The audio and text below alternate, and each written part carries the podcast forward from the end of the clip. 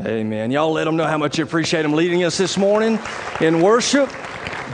And if you've got your Bibles with you, Ephesians chapter 6 is where we find ourselves. We're in a series on spiritual warfare and really talking about the uh, importance of all of us as followers of Jesus to make sure that we don't wrestle against flesh and blood. In other words, we don't wrestle against other people. People are not the ones that we are in battle with. We are in battle with spirit rebels who are led by Satan, who are organized to attack our relationship with the Lord as well as our relationship with other people. God has this phenomenal plan for your life and my life to display His love through us towards other individuals. In fact, we studied this last week. I drew it for you, so I figured I'd draw it for you again this morning because you guys were so impressed with my artistic skills.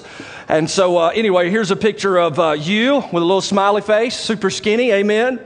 All right, I figured you'd be happy about that. So the Bible says in the book of Ephesians that you come into a relationship with God through Jesus, and now the enemy wants to attack that particular relationship. As you continue to study the book of Ephesians, you'll discover that there are four other areas where the enemy will attack relationships. So he'll attack relationships that you have at large. That's with individuals who don't have a personal relationship with the Lord. So the enemy will actually try to keep you from expressing the love of God towards those who don't know the Lord. Lord. And then at the same time, there are, uh, there's an attack, rather, at, uh, in relationships with those who are at church, so those that we fellowship with on a regular basis. And then there's also an attack with those at home.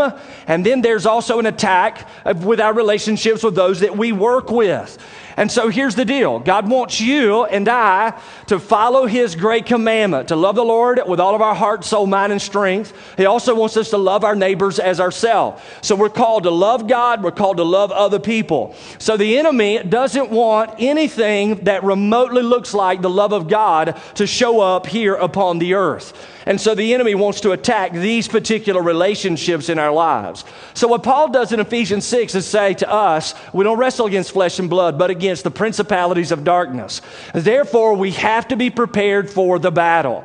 So what I want to do this morning is actually give you three questions that you can ask to determine whether or not you're wearing the spiritual armor of God, or at least the first three articles. And I want to challenge you to begin to really focusing in on the conflict that you have in life life, not as conflict with other individual people, but as a spiritual conflict that you need to fight well against. So, with that in mind, Ephesians 6, beginning in verse 13, you got it there. Would you stand with me in honor of God's word this morning? Ephesians 6, verse 13, you got it in front of you, say amen. All right, so the Bible says, uh, therefore, uh, take up the full armor of God so that you'll be able to resist in the evil day, and having done everything to stand firm. And then verse 14, stand firm, therefore, having girded your loins with truth, and having put on the breastplate of righteousness, and having shod your feet with the preparation of the gospel of peace. Let's bow together. Father, we thank you for your word. Uh, God, we don't want to be a group of people who just kind of come and read it and listen to it talked about, but not do anything with it. So help us to apply what we learned today. And I pray, Father, for the uh, spiritual battles that are represented here in this room. The spiritual battles. People have conflicts uh, at large, at church, at home, and at work.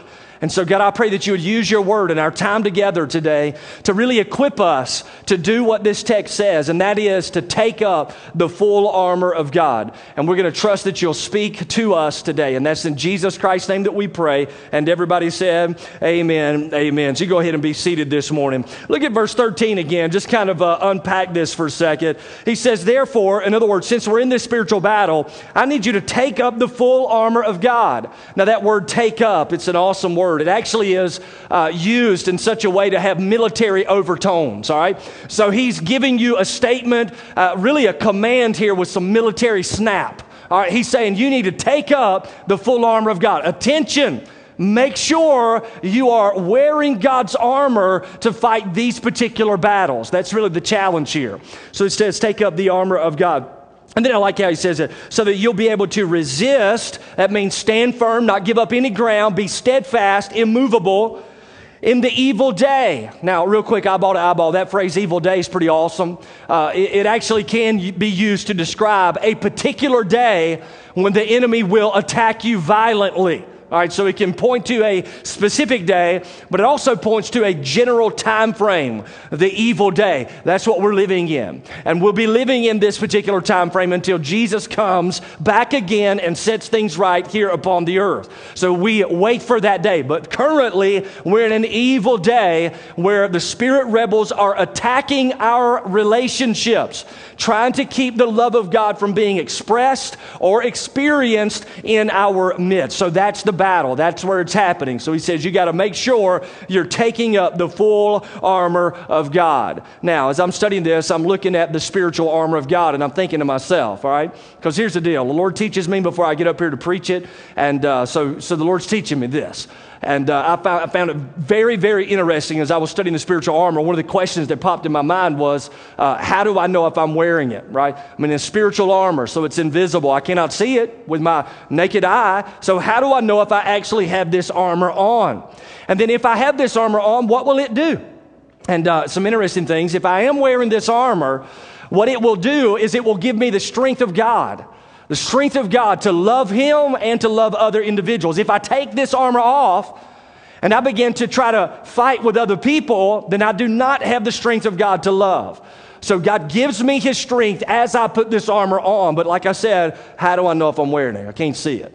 So this has kind of been a, um, a question that has driven my study of uh, the armor of the Lord. And so this morning, what I want to do is give you three questions that you can ask to determine whether or not you're wearing the articles of the armor, which we just read about in Ephesians chapter 6. Now, this gets about as practical as you can possibly get with spiritual warfare. So I want you to take notes. I want you to write these three questions down because I want you to do something with these three questions uh, in this uh, coming week. All right, so go ahead, make sure you got a pen or a pencil or something to write it down and uh, make sure you've got this in front of you. It's going to help you this week. It's already helped me uh, tremendously. All right, so with that in mind, let me give you three questions. Y'all ready for them? Say amen. Amen? All right, good deal. Here's the first one. Jot this one down. Am I being influenced uh, by the truth? Am I being influenced by what is true? Look at verse 14 with me again, and you will. Uh, the Bible says, uh, Stand firm, therefore, having girded your loins with the truth. Now, eyeball to eyeball for just a moment. Whenever Paul the Apostle is writing this letter to the church at Ephesus, he's actually writing it from a prison cell.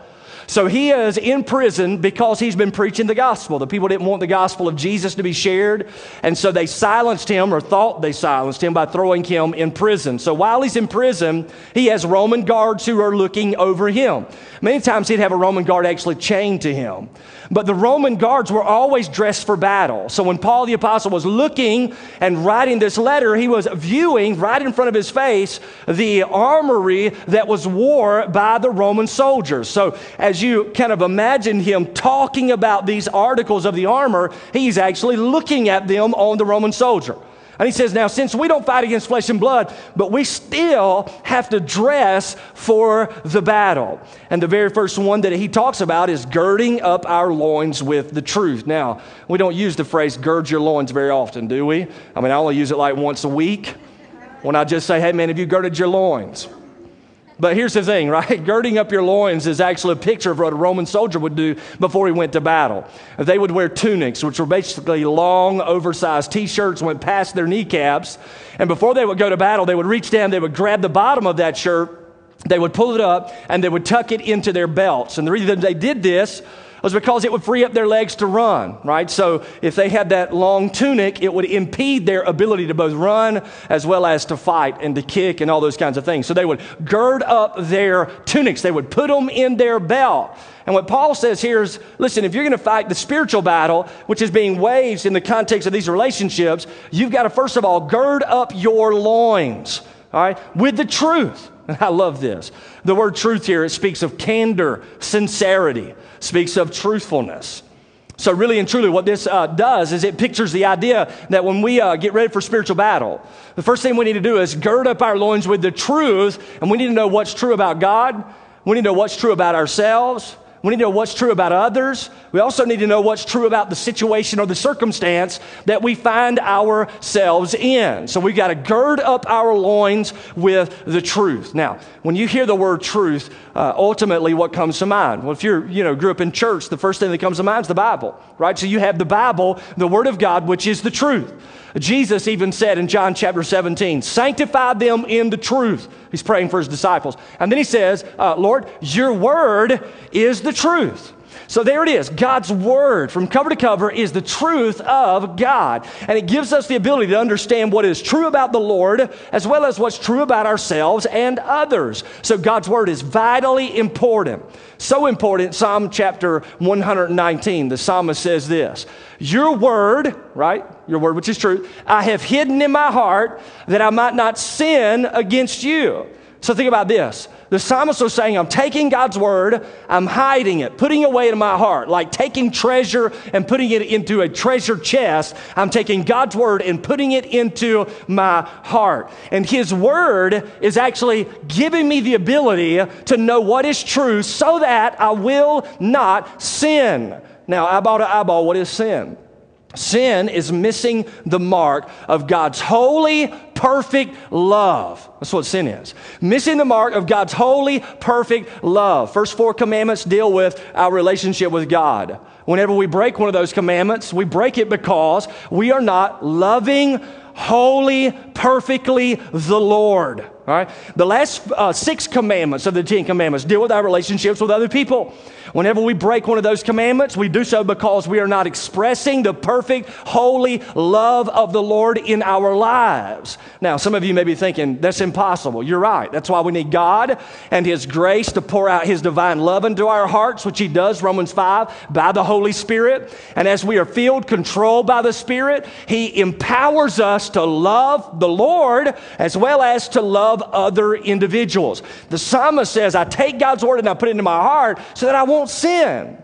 So I'm learning what is true about God, about myself, about others as well. Matter of fact, the psalmist goes on in Psalm chapter 100 and verse uh, chapter 19. He says, uh, "Your word is a lamp unto my feet and a light unto my path." So, in other words, you take God's word to keep you from sinning, but you also have God's word to light up each step that you are to take.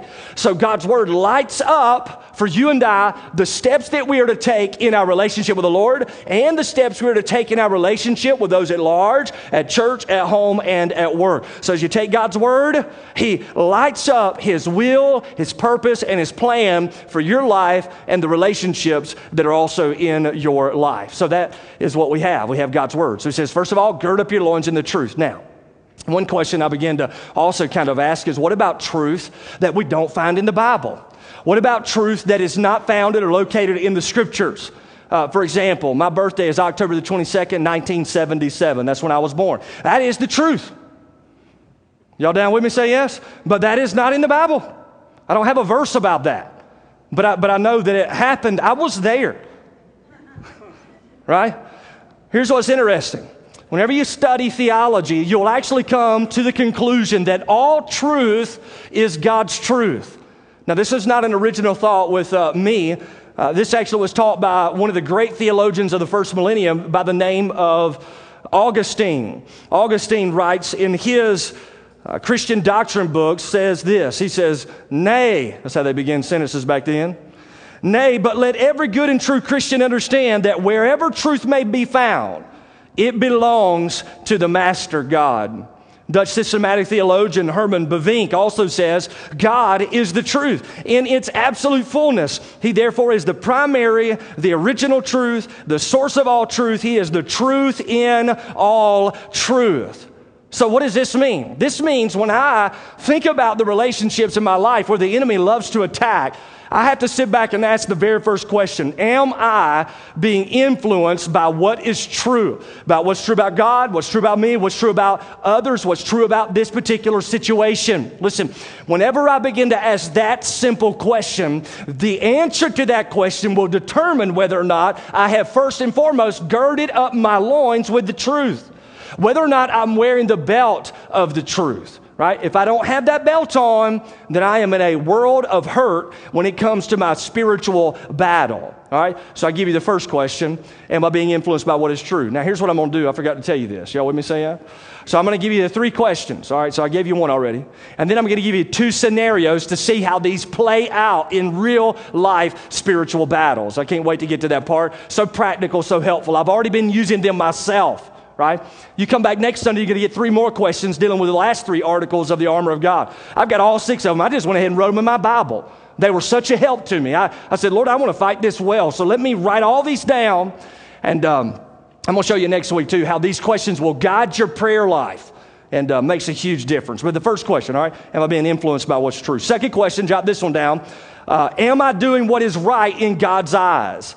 Am I doing what is right in God's eyes? Look at verse 14 again. The Bible says, uh, Stand firm, therefore, having girded your loins with the truth. And then notice the next little phrase, and having put on the breastplate of righteousness. Now, very quickly, what is the breastplate of righteousness? Or what is a breastplate just in general? It was actually used uh, basically to cover up the vital organs of the body, uh, the heart and the lungs. The breastplate was made of metal plates or chains that covered the warrior's body from his neck all the way down to his waist.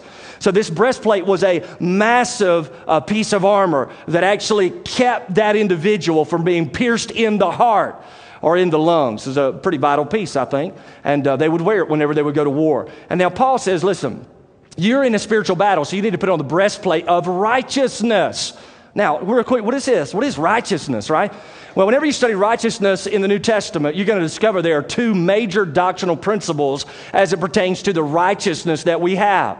Uh, first of all, let me tell you this the Bible says we don't have any righteousness. No one is righteous, no, not one. But here's what happens when you realize you're unrighteous and you see that your unrighteousness deserves a penalty.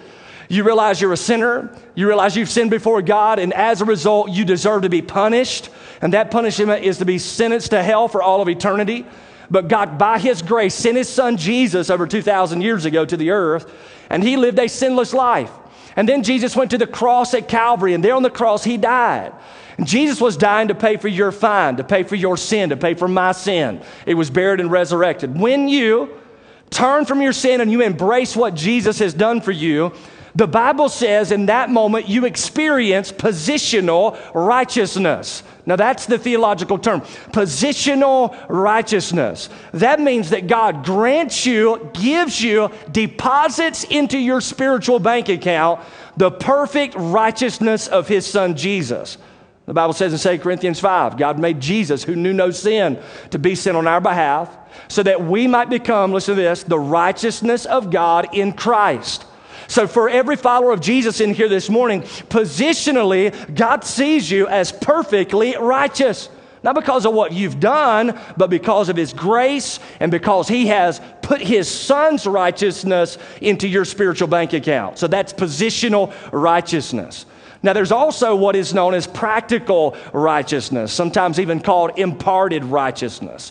Practical righteousness really does describe sanctifying righteousness, the righteousness of God that we now tap into and live out of every single day of our life. So it's a banking term. You are given the righteousness of Jesus in your life, and so now you make withdrawals from his righteousness so that you respond correctly to the Lord and as well as to others. So you're writing checks based upon His eternal perfect righteousness for how your life should be.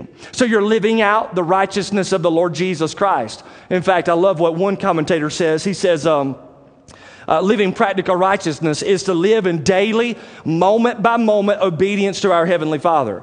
Now, this part of God's armor is holy living, for which God supplies the standard and the power, for which we must supply the willingness.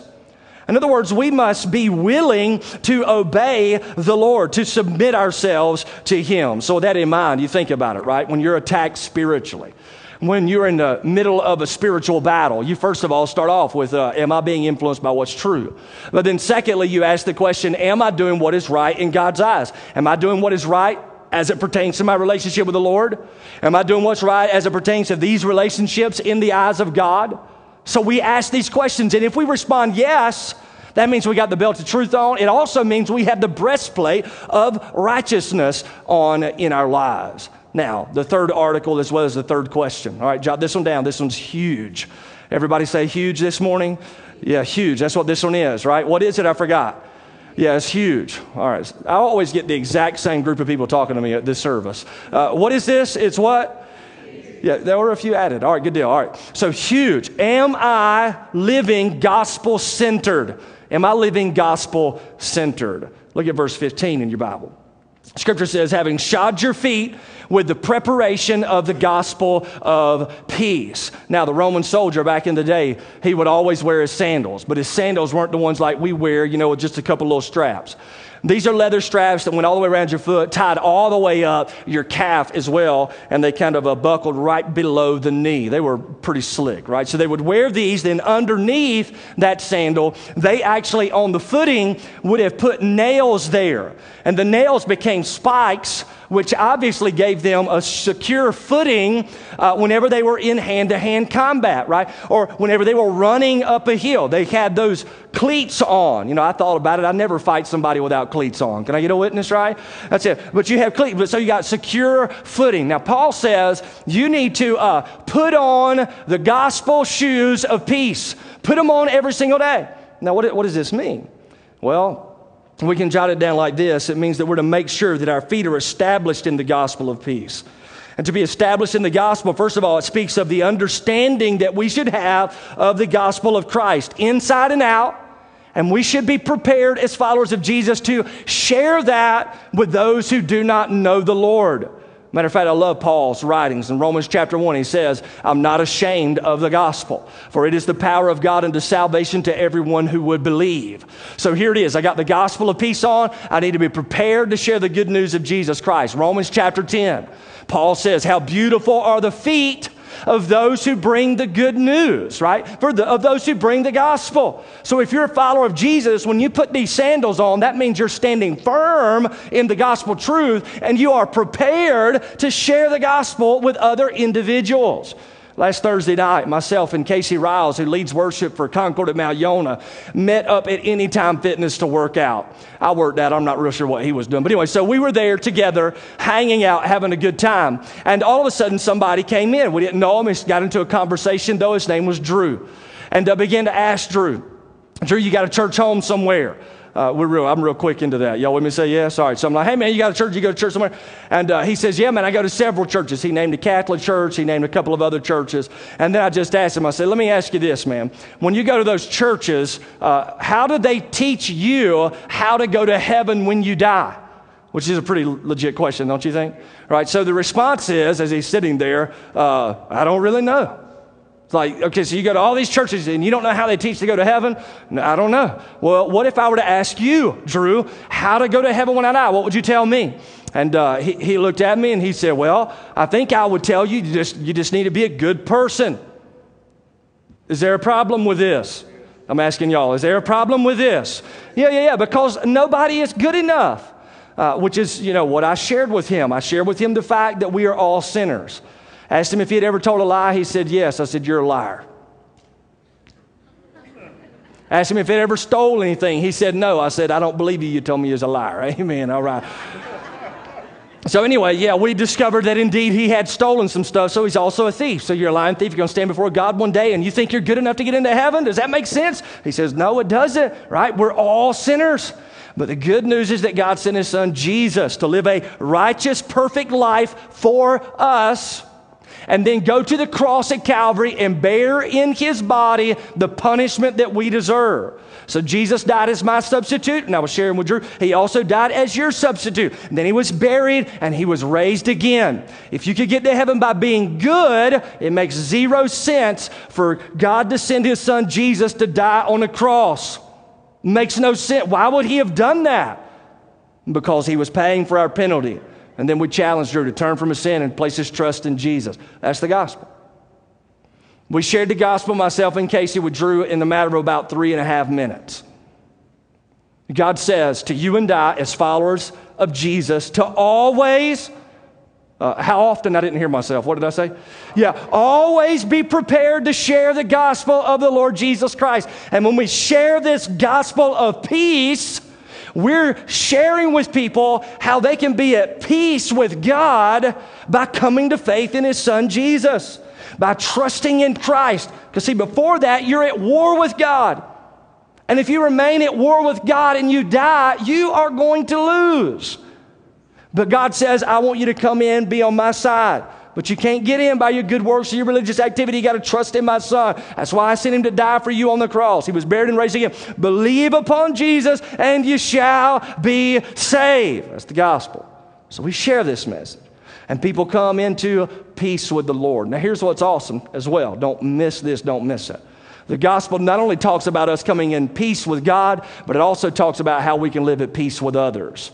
In fact, Paul the Apostle in the book of Ephesians, what does he do? He says, Listen, to those who are at large, and especially those who are Gentiles, those who do not have a, a, Jewish background, he says, typically we would not even talk to Gentiles. We avoided them. But he says, I have so been changed by the gospel now, I'm going to carry the gospel to the Gentiles.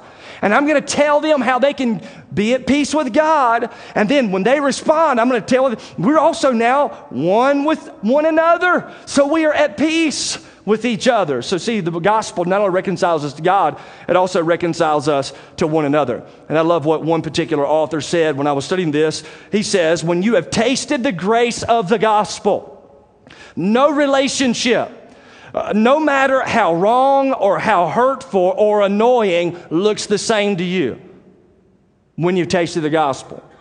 It's true because, you, now check this out because you, and here's how I'm basing this, all right? What I want to live is this way. The way God has treated me through the gospel, may I treat others the same way. Y'all with me?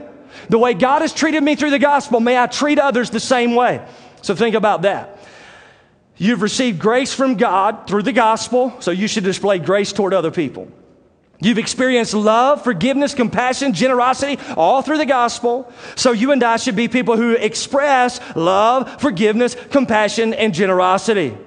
So in the heat of spiritual warfare, I need to begin to ask the question as it pertains to these relationships, am I living gospel centered? Am I either seeking to share the gospel with somebody who doesn't know the Lord? Or, and by the way, just so you're aware, when you share the gospel, you're on the front lines of battle. 2 Corinthians chapter 4, the Bible says the devil has blinded the eyes of the unbelieving. So even as I preached this morning, some of you have not responded to the gospel. And the reason you haven't is because the enemy's blinded you. But the gospel is the power of God to open your eyes that you might see the glorious grace of our Father in His Son Jesus Christ. See, the gospel can overpower the enemy's ability to blind people. So we share the gospel in the front lines. But at the same time, am I living gospel centered as it pertains to my relationships with those at the church? Am I gracious, loving, compassionate, forgiving, etc.? Am I living that way at home? Am I living that way at work? Have I been changed by the gospel? So, how has God treated you through the gospel? How has He treated you? Treat other people the exact same way. Live a gospel center. That is you putting on the gospel shoes of peace. So it's not only sharing Jesus with the unbelievers, but it's living the gospel as it relates to others in your life. So those are the three questions. So when I'm in spiritual battle now, I want to ask these questions. When the enemy attacks my relationship with the Lord or any of these, I want to begin by saying, Lord, am I being influenced by what is true? Secondly, I want to say, Lord, am I doing what's right in your eyes? And then thirdly, I want to say, Lord, am I living gospel centered? All right? Y'all with me? Say amen. All right, so here's the deal. I'm going to give you two scenarios, okay, that I made up uh, so that you don't think I'm talking about somebody at the church here. Uh, matter of fact, the first lady I'm going to talk about, her name is Eliza. All right, so well, I don't think we have Eliza on our roll here at church. If your name is Eliza, I'm not talking about you, I'm talking about Eliza Minnelli. Y'all down with that? All right. I'm really not talking about her either. But here, listen to her story. Uh, she is a follower of Jesus, has been for 22 years, when all of a sudden she has a massive attack upon her relationship with the Lord. Now, let me tell you a little bit about, about Liza. Liza is not only a follower of Jesus in name, but she actually lived out the life of the Lord Jesus Christ. Each day she would wake up and have a uh, devotion with the Lord, sitting alone with God, praying, seeking Him and His Word. She was really growing in her faith in a unique fashion. She was involved heavily in serving in the local church, and uh, God was using her to be an expression of His love towards other people. Just phenomenal, right? This is how she. She was also an individual who was very quick to share Jesus with those who did not know Him. So this was her heart. But all of a sudden, after 22 years of following Christ, something hit her that never hit her before. Uh, she went to the doctor, found out she had a disease and was going to die in the matter of 12 months. This absolutely rocked her. Rocked her not only physically, but also rocked her spiritually. So the enemy began to attack her relationship with the Lord. She had a thought pop into her mind that she never had thought before in her life. And that thought was this God doesn't care about you. That thought popped into her mind. She'd never had it before, never even thought that. But all of a sudden, there it is. Where'd it come from? Well, the enemy. The enemy plants thoughts in our minds, gets us to consider particular things. And the amazing thing is, oftentimes a thought can come in, and then we give that thought legs and we kind of walk it out. And that's what this lady did. 22 years, all of a sudden now she's like, the Lord doesn't care about you. And then she begins to think, you know what? He doesn't. If He did care about me, I wouldn't have this disease. If God really loved me, if God really took care of me, I would not have this disease. I would not face this suffering. I would not have this trial in my life. So she begins to push aside her relationship with the Lord. The next morning rolls around. She's like, I'm not getting along with God. He doesn't care about me. Why would I get along with the Lord? And then all of a sudden, she has people calling her for the church that she goes to, and they're saying, Hey, we want to come by and pray for you. She's like, No, don't need it. We want to come by and bring you a meal. No, don't need it. So check this out. God is trying to express his love towards her through the body of Christ, through prayer and ministry, and she's cutting it off. And so the attack, God doesn't care about you, not only began to affect her relationship with the Lord, but it also began to affect her relationships with those at church. So she's pushed everybody to the side. She's isolated herself.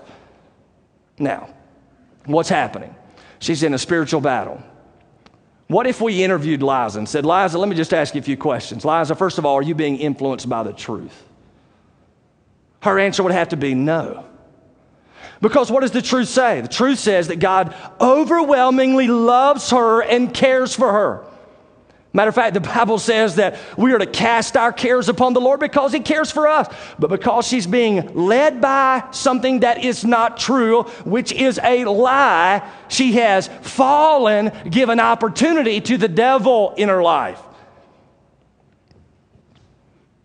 Now, what if we ask her the second question? Now, Liza, let me ask you Are you doing what's right in God's eyes?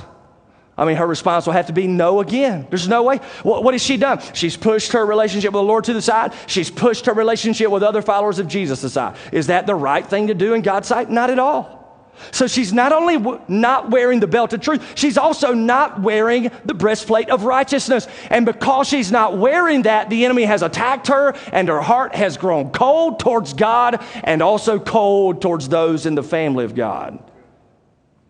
Y'all tracking? So then I ask her a third question Liza, are you living gospel centered? Now that sounds like an interesting question, doesn't it? But here's the answer no. Had she been seeing her situation and circumstance from God's perspective, could it be that God in His sovereignty allowed Liza to have this disease so that she would live a faithful, committed life to Christ in the midst of great suffering and as a result be a reflection of the gospel of Jesus to those who don't know Him? Anybody can be faithful when things are great. But when things are difficult, the faithful shine brighter, don't they? She missed it. So, what's happening with her? She's being spiritually attacked, and as a result, she's not wearing the belt of truth, she's not wearing the breastplate of righteousness, and she's not living gospel centered. Now, here's the thing you might be like Liza. So, what must you do? Here's what you must do you must say, Lord, I have sinned against you. I have grown cold in my heart towards you, cold in my heart towards others, and I need you to forgive me. And right now, I want to gird up my loins with the truth. Lord, I know what's true about you. You love me unconditionally. I know that you care for me, Lord. I, I know all. So you got the truth coming in. Lord, I want to do what's right in your sight. I'm going to, even though it's difficult, I'm still going to get along with you, Lord, and I'm going to spend time with you. Lord, even though it's difficult to be around those who are followers of Jesus at this moment in my life, I'm still going to embrace them because in them I experience your love. And Lord, I want to live this out. Could you imagine if Liza said this? Lord, although I have this great disease that's going to take my body, I'm going to be faithful to you to the very end. Use me however you see fit to be a witness for the sake of the kingdom. the belt, the breastplate. And what's the third one say out loud? Shoes. Y'all following? Say yes? All right, I got another scenario. This scenario is about a man named Jed. He's a poor mountaineer. Barely kept his family. Y'all with me? Say yeah? All right, so check this out. Jed is a hard worker. He really is, man.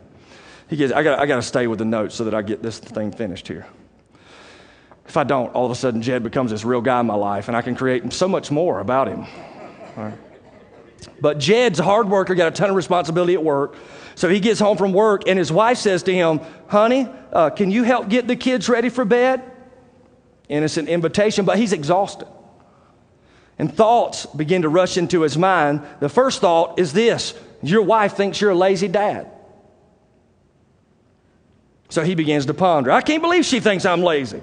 She hasn't got a clue what I deal with on a regular basis, how hard I work. I bust it day in and day out so that she can have a nice home. The bills are paid, the kids are closed. I cannot believe she thinks I'm lazy. And then he passes her in the hallway toward the youngest child's bedroom, and you can feel the chill in the air. After all the kids are in bed, he sits on the sofa. He's seething, looking at the television with a furrowed brow. So she comes, she sits down next to him, and he quickly turns in the other direction. And then, in anger and a desire to retaliate, he asks her, Honey, did you do anything today, or did you just lay around the house? By the way, Jed is not me. Can I get a witness on this? I'm just saying, there she is. I've never said that, all right? So let's, let's uh, kind of uh, think this one through for just a second. Uh, hey, Jed. Are you being influenced by what's true?